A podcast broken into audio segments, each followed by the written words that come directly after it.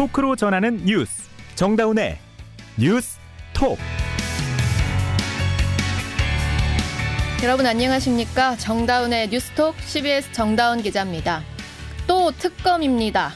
이재명 더불어민주당 대표가 불법 대선 자금 의혹 수사와 관련해 검찰이 아니라 특검을 통해 진실을 밝히자는 입장을 내놨습니다. 대선을 앞뒀던 작년 이맘때도 같은 구도가 펼쳐졌었는데요. 당시 국민의힘과 민주당 모두 각자의 이익에 부합하는 특검을 하자고 주장하다가 결국 흐지부지 됐었죠. 일 년 만에 마치 재방송을 보는 듯한 상황. 전국은 꽁꽁 얼어붙었고 당연히 국정감사는 뒷전입니다. 잠시 후 취재기자와 자세한 이야기 나눠보겠습니다. 씨비에스 레인보우와 유튜브 씨비에스 뉴스 채널에서 사진과 영상까지 함께 보실 수 있고요. 시월 이십일일 금요일 정다운의 뉴스톡 시작합니다. 이재명 대표의 선거운동을 도운 측근이죠. 김용 민주연구원 부원장의 구속 여부가 오늘 밤 늦게 나올 걸로 보입니다. 대장동 사업자들로부터 약 팔억 원의 불법 정치자금을 받은 혐의로 지금 영장실질심사가 진행 중입니다. 홍영선 기자가 보도합니다. 검찰은 오늘 아침 정치자금법 위반 혐의로 김용 민주연구원 부원장에 대해 구속영장을 청구했습니다. 체포 당시와 적용 혐의가 같지만 혐의가 구체화됐습니다. 검찰은 구속영장에 김 부원장이 유동규 전 성남도시개발공사 기획본부장 등과 공모해 팔억 사천칠백만 원을 받았다고 적시했습니다. 시기는 지난해 사월부터 팔월까지 경선 과정으로 남욱 변호사로부터 네 차례에 나누어 받았다고까지 적었습니다. 검찰은 돈을 언제, 어디에서 얼마 전달했는지 적힌 전달책의 메모를 증거로도 확보한 것으로 알려졌습니다. 서울중앙지방법원은 오늘 오후 세 시 반부터 김 부원장에 대한 구속영장 실질심사를 진행하고 있습니다. 김 부원장은 법원 지하 구치감으로 들어가 취재진의 모습이 포착되진 않았습니다. 법원은 김 부원장 신문과 검찰의 수사 자료 등을 검토해 구속 여부를 결정할 방침입니다. 이르면 오늘 밤 늦게 구속 여부 결과가 나올 것으로 보입니다. 체포 후 이틀 동안 조사를 받은 김 부원장은 불법 자금 수수 의혹은 전혀 사실이 아니라는 입장을 고수하고 있는 것으로 전해졌습니다. 씨비에스 뉴스 홍영선입니다. 자, 김용 민주연구원 부원장의 구속 여부, 이르면 오늘 밤 중에 결정된다는 소식 전해드렸습니다. 지난 일 년간 이재명 대표에 대한 검찰의 수사가 다방면으로 진행이 되어 왔는데 그제 수요일이죠. 김용 부원장 체포와 함께 불법 정치자금, 나아가 대선 자금에 대한 의혹이 처음으로 특정이 됐습니다. 이 흐름이 본격적으로 이재명 수사로 바뀌었고 이재명 대표는 오늘 기자회견을 진행했습니다. 정치부 윤진아 기자와 함께 자세히 짚어보겠습니다. 윤 기자. 안녕하세요. 네. 오늘 이재명 대표가 당대표가 되고 나서 첫 기자회견이었다면서요. 네, 첫 기자회견을 좀 우울하게 했죠. 그러게요. 원래는 십이월 달쯤에 좀 멋있게 하려고 했는데 음. 취임 백일 맞아서 좀 우울한 내용으로 이렇게 하게 됐습니다. 네. 그 김용 부원장이 체포로 갑자기 이제 수사 국면이 됐잖아요. 그렇죠. 그다음에 오늘은 또 검찰이 김 부원장에 대해서 구속영장까지 청구를 하다 보니까 최종 종착점이 이재명이다. 음. 이게 분명해진 상황입니다. 네네. 그렇다 보니까 이재명 대표가 이제는 나서야 되는 상황이 그렇죠. 된 거죠. 어제까지는 그래도 당 차원에서 반발했는데 오늘은 음. 이재명 대표가 직접 나섰습니다. 나서지 않을 수 없는 상황. 그렇습니다. 오늘 아침 열한 시에 기자회견을 했고 여기서 대장동 사건 특검을 하자 이렇게 제안을 했습니다. 이재명 대표의 말로 한번 직접 들어보시죠. 대통령과 여당에 공식적으로 요청합니다. 화천대유 대장동 개발과 관련된 특검을 즉시 수용하십시오. 특검은 지금까지 제기된 모든 의혹들을 총망라해야 합니다. 대장동 개발과 화천대유에 대한 실체 규명은 물론이고 결과적으로 비리 세력의 종잣돈을 지켜주었던 대통령의 부산저축은행 수사의 문제점과 의혹, 그리고 그와 관련된 허위 사실 공표 의혹에 대해서 조사해야 합니다. 대통령 부친의 집을 김만배의 누나가 구입한 경위 같은 화천대유의 자금 흐름 진술이 갑자기 변경되는 과정에 제기된 조작 수사, 허위 진술 교사 의혹도 밝혀야 됩니다. 모든 의혹들을 남김없이 털어낼 좋은 기회입니다. 대통령과 여당이 떳떳하다면 이 특검을 거부할 이유가 없을 것입니다. 자, 기자회견 내용 좀 길게 들려드렸는데요. 핵심을 좀 보면 첫 번째는 대통령, 대통령과 국민의힘도 이 사건에서 자유롭지 않지 않냐. 음. 그 부분도 함께 특검 받자. 네. 그리고 두 번째는 이거 다 조작이고 탄압이다. 그렇습니다. 김용 부원장 결백하다. 이렇게 두 개로 요약하면 됩니까? 예, 뭐 사정 전국을 이제 정면으로 돌파하겠다. 일단 의지가 이렇다고 보면 되고요. 그러니까 네. 대장동 특혜 개발 의혹에 대해서 윤석열 검찰이 조작도 감행하고 있다. 진실 왜곡하고 있다. 이런 얘기고 말씀하셨듯이 이제 특검 범위를 굉장히 넓힌 것이 눈에 음, 띄죠. 그러니까 네. 구구절절하게 지금 계속 얘기했잖아요. 예. 그러니까 윤 대통령이 검사 시절에 담당했던 부산저축은행 사건. 음. 그걸 이제 대장동 사건의 시초라고 민주당은 네. 보고 있잖아요. 그것부터 박영수 전 특검이 네, 연루됐고 뭐 이 수사할 때 대장동 사업자 대출건도 걸렸는데 그렇죠. 그때부터 봐줬기 때문에 이게 이렇게 그렇죠. 커졌다. 시발은 네. 그것이다. 네. 왜 그때부터 하자. 지금 이 말을 하고 있는 거고 또 윤 대통령의 부친을 부친 집을 왜 하마터면 음. 그 대장동 사건의 핵심 인물인 김만배 씨 누나가 샀냐. 이것도 음. 다 털어서 이번에 하자. 이렇게 주장을 했습니다. 네, 뭐 곽상도 전 의원 등이 포함됐던 대장동 오십억 예, 클럽 그것도 있습니다. 이것도 있었던 기억이 나고. 다 하자는 거예요. 그냥. 예, 아무튼 이제 대선 때 이거 다 이미 나왔던 얘기들이잖아요. 네. 근데 결국 그때 특검이 안 됐습니다. 네. 그리고 이제 서로 협상 과정에서 상대가 안 하려고 한다. 음. 우린 하고 싶은데 그렇죠. 예, 이러다가 음. 이제 유야무야가 됐었는데요. 음. 또 나왔잖아요. 지금 특검 얘기가. 네네. 지금 이걸 꺼낸 이재명 대표의 의도가 뭡니까? 정면 돌파하겠다. 이거 말고 지금 안 보이거든요. 그게 답니다.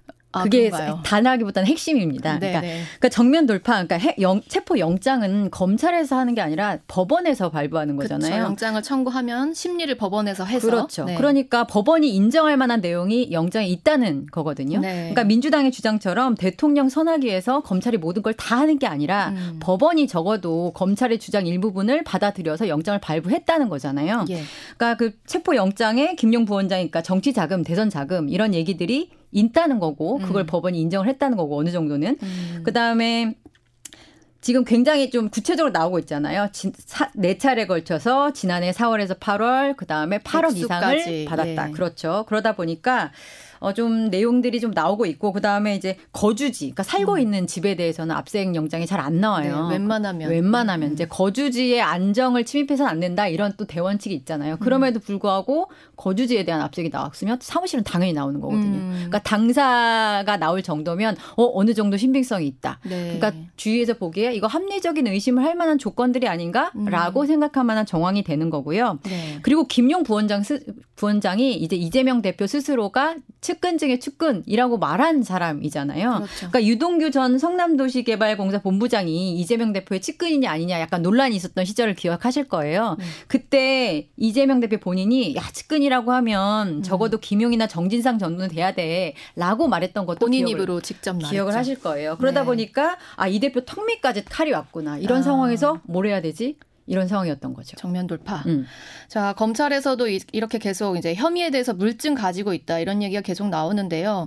뭐 이 대표 입장에서는 특검밖에 없을 것 같기는 음. 합니다. 근데 오늘 기자회견도 일종의 역공 카드였다 보니까 혐의와 관련한 질문들은 다 피했어요. 음. 그죠? 그죠. 잘랐어요. 네. 그러니까 특검 질문만 하라. 이렇게 하면서 다른 질문들은 잘랐어요. 음. 그러니까 유동규 전 본부장과 남욱 변호사가 자기들끼리 했던 녹취록에 이재명이 우리 사이의 거래를 알면 안 된다. 다 잘린다. 음. 큰일 난다. 우리끼리의 이런 관계는 죽을 때까지 비밀이다. 녹취록에 이런 얘기가 다 있다. 이런 거를 이재명 대표가 일일이 기자회견에서 얘기를 음. 하는 등 결백을 주장하는데도 상당한 부분을 할애했습니다. 음, 결백 주장하고 특검하자 네. 밀고. 네. 자, 이제 특검을 왜 하자고 하는지까지는 알겠는데 지난번에 안 됐잖아요. 그럼 그렇죠. 이번에는 될 수가 있나요?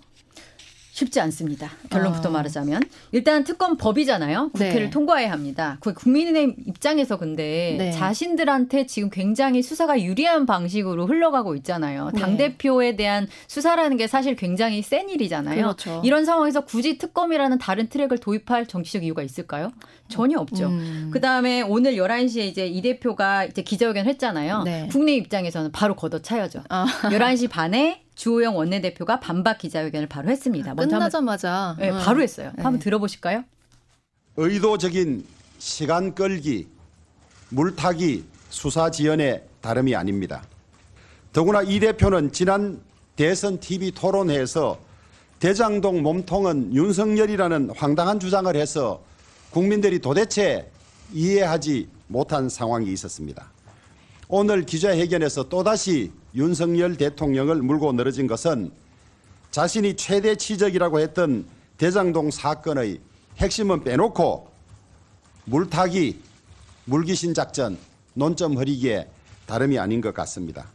뭐 시간 끌기다, 물타기다 이러면서 결국 안 하겠다. 안 받겠다는 건데 음. 아까 이재명 대표가 말하기로 대통령과 여당이 특권 거부할 이유 없을 것이다. 그러니까 뭐 떳떳하면 임하라. 음. 이런 취지로 말하면서 만약에 거부한다면 음. 민주당이 가진 힘을 통해 하겠다. 이렇게까지 말을 했잖아요. 네. 지금 민주당이 다수당이니까 통과시킬 수도 있는 거 아닌가요? 그러니까 민주당이 가진 힘이란 무엇인가. 음. 다수당이라는 겁니다. 그렇죠. 지금 압도적 다수고 지금 국민의힘이 항상 우리 힘으로 뭐가 안 된다라고 주장할 때 변명으로 내세우는 게 우리가 소수당이다. 음. 이거잖아요. 그러니까 일단 민 민주당은 어, 힘으로는 못할 이유는 없어요. 하지만 끝까지 그게 가느냐는 이제 별개의 문제인데 이제 네. 하나하나 볼게요. 어, 국힘이 특검을 받도록 여론전을 펴는데 일단 민주당은 주력을 할 것으로 보여요. 예. 그러니까 특검법을 밀어붙이기는 하는데 이거 어떻게 밀어붙여야 되냐면은 국회 법제사법위원회에서 네. 패스트 패스트 트랙이라는 데 태워서 보내는 거거든요. 왜냐하면 국민의힘이 반대하니까 그럼 우리는 빨리 보내는 트랙에 태워서 이 법을 처리하겠어 네. 라고 해야 되는데 이게 법사위 되려면 구성. 그렇죠. 법사위에서 어. 아무리 그래도 우리 국회가 그렇게 다수당이라고 무조건 되진 않을 거 아니에요. 네. 나름의 또 안전장치가 있고 거기 또 구성원으로 보자면 시대전환이라는 당의 음. 조정훈 의원이 있어요. 음. 어, 이분이 이제 김건희 특검을 반대했던 인물이에요. 어. 야당이긴 하지만. 네. 그래서 민주당이 그렇게 우호적인 자세를 취하시진 음. 않은 상태예요. 그러다 보니까 법사위에서도 그렇게 쉬운 건 아니에요. 음. 게다가 법사위원장은 김도읍 아, 국민의힘 그렇죠. 소속 네. 의원입니다. 위원장이 그것을 막을 수도 있어요. 어. 네, 그러면 김도읍 의원 입장에서는 그걸 왜 태워줍니까? 그렇죠. 안 태워주죠. 그럼 여기 일단 법사위에서 안 되죠. 예. 그러면 이제 다음 아니 그러면 국회. 의장이 음. 본회의 상정할 수도 있어요. 직권상정. 직권상정입니다.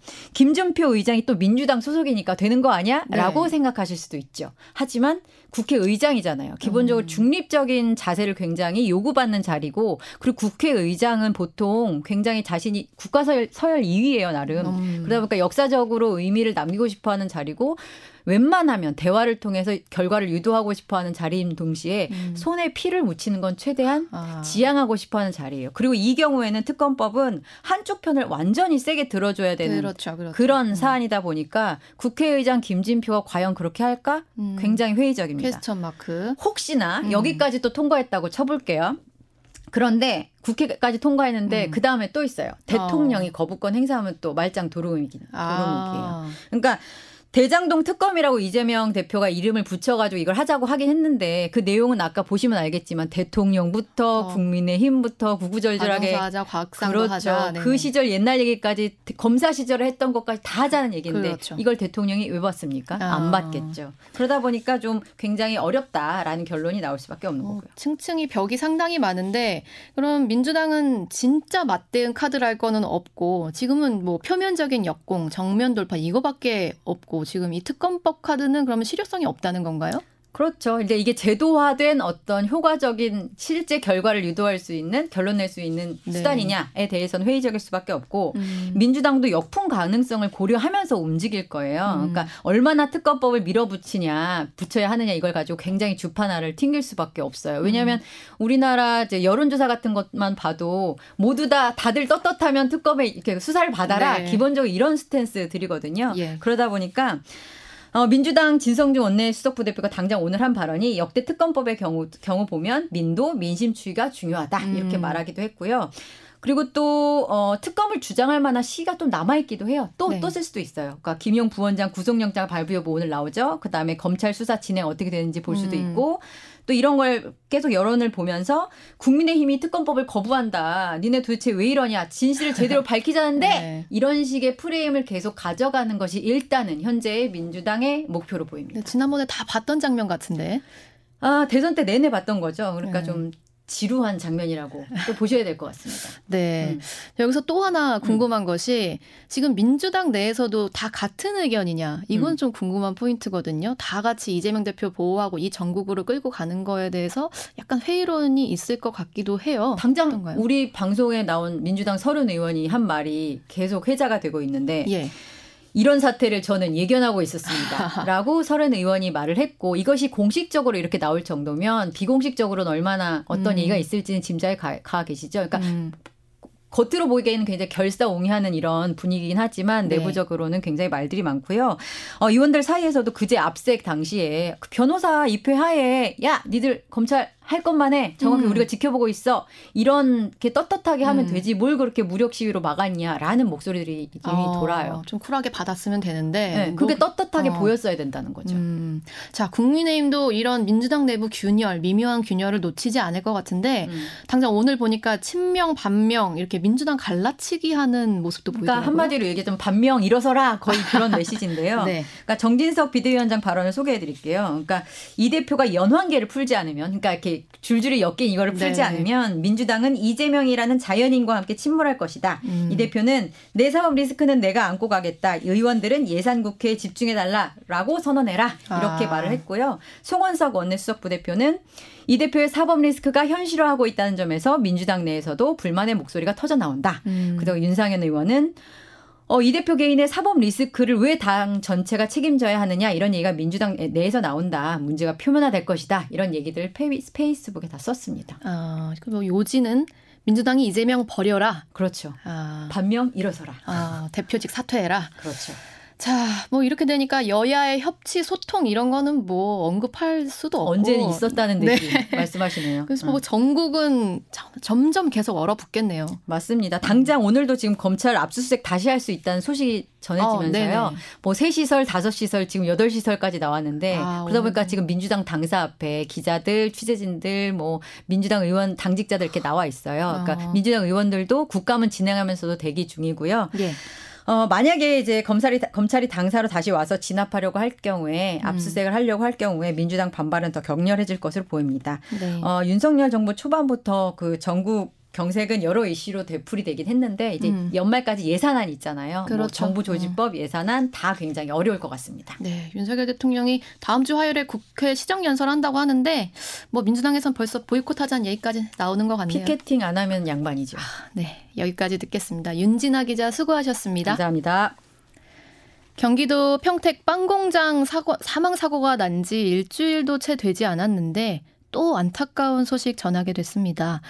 이번엔 안성 지역 공사 현장에서 작업을 하던 노동자 다섯 명이 추락해 그중 두 명이 숨지는 사고가 났습니다. 추락한 이들은 중국인, 우즈베키스탄인 등 모두 외국인 노동자였습니다. 박창주 기자가 보도합니다. 오늘 오후 한 시 오 분쯤 경기도 안성의 한 신축 공사장에서 작업하던 다섯 명이 추락해 두 명이 숨졌습니다. 나머지 노동자들도 머리 등에 중상을 입어 현재 병원 치료 중입니다. 사고는 건물 사 층에서 시멘트를 붓는 도중 거푸집이 바로 아래 삼 층으로 무너지면서 발생했습니다.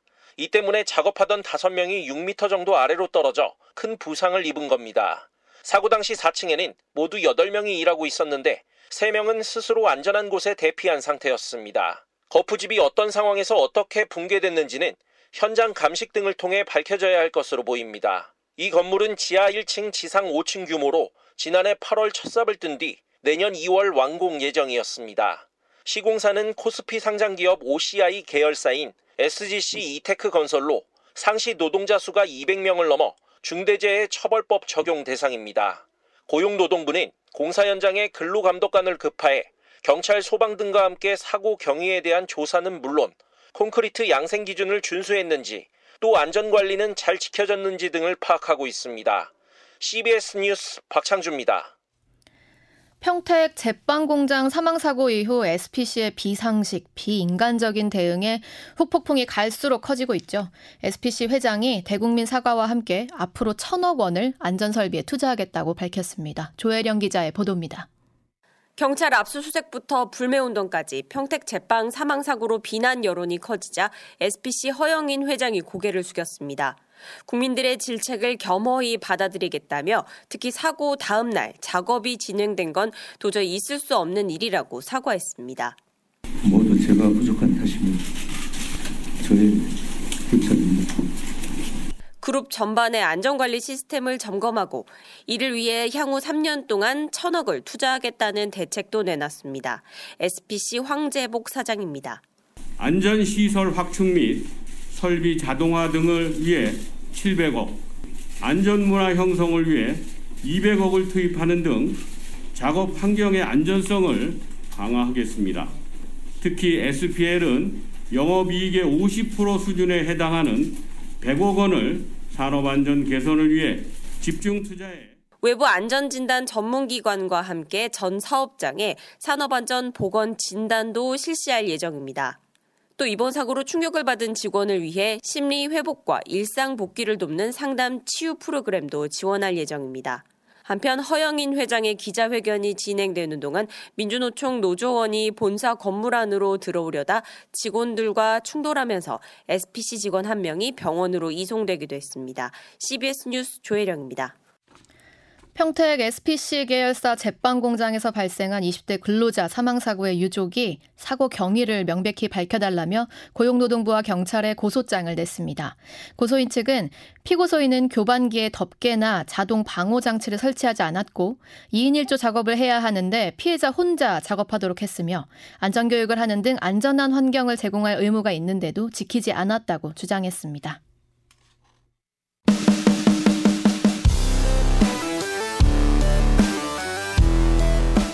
온라인 핫 이슈를 짚어봅니다. 어텐션 뉴스. 오늘 하루 온라인에서 가장 주목받은 뉴스만 콕콕 짚어봅니다. 어텐션 뉴스 김동빈 기자 어서 오세요. 네, 안녕하세요. 네, 오늘 가져온 소식은 어떤 겁니까? 네, 첫 번째 소식은 벌거벗은 윤 대통령 풍자 그림 결국 수사입니다. 아, 또 수사로 가나요? 네, 윤석열 대통령을 풍자하는 그림이 지난달 용산 집무실 근처 곳곳에 붙었었습니다. 네. 지금 화면으로도 나가고 있을 텐데요. 곤룡포를 해, 풀어 헤치고 웃고 있는 윤석열 대통령을 그려 풍자한 그림, 그림입니다. 네. 경찰은 해당 그림을 바로 떼어서 이거를 그린 작가를 수사할지 검토 중이었는데 경찰이 수사에 착수한 것으로 확인됐습니다. 아. 경찰은 오는 이십사일 오후 두 시에 해당 작가에게 출석 요구를 했다고 합니다. 혐의는 경범죄 처벌법과 오 개 광고물 관리법 위반입니다. 음. 경찰에 알아보니까 일단 작가 입장을 들어보기 위해 불렀다. 검토를 한 뒤 검찰 송치 여부를 판단할 것이라 음. 이러, 것이다 이렇게 말했습니다. 하지만 일단 해당 작가를 경찰이 불러 조사하는 것 자체가 표현의 자유 억압 소지가 있다는 지적이 나올 그렇죠. 수밖에 없어 보입니다. 피의자로 불러, 불려가는 거잖아요. 네. 네. 음.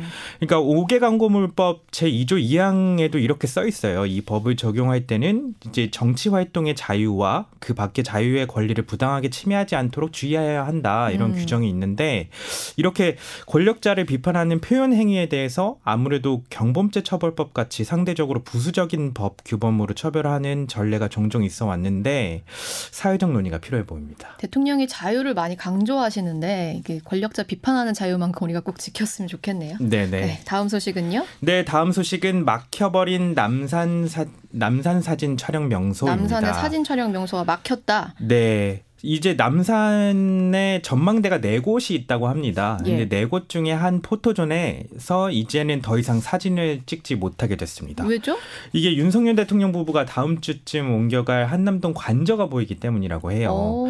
대통령 경호처는 전망대를 찾는 시민들이 관저 방향으로 사진 촬영을 하지 못하게 이제 경호원들까지 배치한 상태라고 합니다. 그러니까 뭐 할 수 없도록 벽을 세우거나 한 건 아니고 경호원 인력을 배치해서. 예, 일단은 아. 경호원을 배치했고 이제 제안을 하기 위해서 시민들에게 이제 알리기 위해서 서울시에 관련 안내판을 설치해달라고 요청한 상태라고 하는데 음. 이게 이게 처음이 아닙니다. 지난 팔월에는 국방부가 이제 경계경호작전 수행을 위해서 관저 일대 를 군사시설 보호구역으로 지정하기도 했습니다. 네. 이 때문에 입출입 관리도 강화됐는데 이렇게 점점 그 주변이 조금 까다로워지니까 어. 네티즌들 사이에서는 청와대 돌려주고 남산을 오히려 뺏는 거 아니냐 음. 민폐다 이런 분노 섞인 반응까지 그러게요. 나오고 있습니다. 네. 마지막 소식은요? 네, 마지막 소식은 초상권 침해 지적 나온 가상인간입니다. 어. 광고업계에서는 로지 등 가상인간 모델들의 인기가 높아지고 있는데요. 한국관광공사가 제작한 가상인간 여리지가 초상권을 침해한 거 아니냐 이런 음, 지적이 나오고 누구의 있습니다. 누구의 초상권을 말하는 건가요? 네, 이게 사진을 비교해보면 비슷한 면이 있어 보이긴 하는데요. 어. 바로 그 레드벨벳 멤버 아이린과 너무 비슷하게 생겼다. 아, 저희 지금 유튜브로 사진이 나가고 있는데 네. 오, 비슷하네요. 네, 그제 관광공사 국정감사장에서 더불어민주당 이병헌 의원이 이렇게 지적을 했습니다. 가상인간 도입 시도는 좋으나 이제 아이린의 초상권 침해 요소가 있다 이렇게 지적한 건데요. 예. 또 이른바 엠지세대가 선호하는 눈, 코, 입 등을 반영해 만든 얼굴이라고는 하지만 음. 비현실적인 외모지상주의다. 이런 음. 지적도 했습니다. 여리지는 그 이제 관광공사가 팔억 원을 들여서 제작한 인, 가상인간이라고 합니다. 음. 지난 칠월에는 공사가 명예홍보대사로 위촉했는데 신상영 한국관광공사 부사장은 이제 어떤 특정 인물을 모델로 해서 만든 거는 아니다. 이렇게 어, 해명을 했습니다. 외모지상주의를 부추긴다는 지적. 네. 네. 여기까지 듣겠습니다. 김동빈 기자였습니다. 네, 감사합니다. 경기 성남시의회 국민의힘 측이 대장동, 위례, 백현동 개발 특혜 의혹과 관련한 행정사무조사 안건을 오늘 단독으로 처리했습니다. 성남시의회는 본회의를, 본회의를 열어 성남시 대장, 위례, 백현동 등 각종 개발사업 진상규명, 행정사무조사 요구의 건을 의결했습니다. 이어서 날씨 알아보겠습니다. 이수경 기상 리포터. 네, 오늘도 일교차가 커지면서 한낮에는 온화한 날씨를 보였습니다. 주말 동안에도 기온차만 주의하신다면 깊어가는 가을을 만끽하기에 좋은 날씨를 보이겠는데요. 서울 지역의 경우는 내일 아침 최저기온 십 도, 한낮 기온은 십구 도가 예상됩니다. 그 밖의 지역 아침 기온은 육 도에서 십사 도의 분포로 다소 쌀쌀하게 시작하겠지만 오늘보다는 높겠는데요. 한낮 기온은 십팔 도에서 이십사 도의 분포로 가을 나들이하기에 적당한 기온이 예상됩니다. 참고로 설악산의 경우 이번 주말 단풍이 절정을 이룰 것으로 예상됩니다. 오늘 밤에는 차차 흐려지겠고 오늘 밤과 내일 사이 서울과 경기 북부 등 서쪽 지역을 중심으로 미세먼지 농도가 나쁨 수준을 보이는 곳이 있어서 주의를 하셔야겠습니다. 내일은 중부지방을 중심으로 흐린 날씨를 보이겠고 산발적으로 빗방울이 떨어지는 곳이 있겠는데요. 모레 이십삼 일에는 강원 영동과 경북 동해안에 오에서 이십 밀리미터 정도의 비가 내리겠습니다. 날씨였습니다.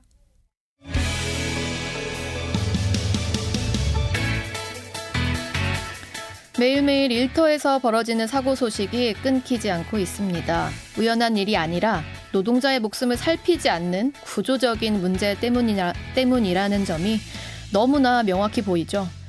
이번 주에도 알게 모르게 위험을 무릅쓰고 일하신 여러분 너무나 고생 많으셨습니다.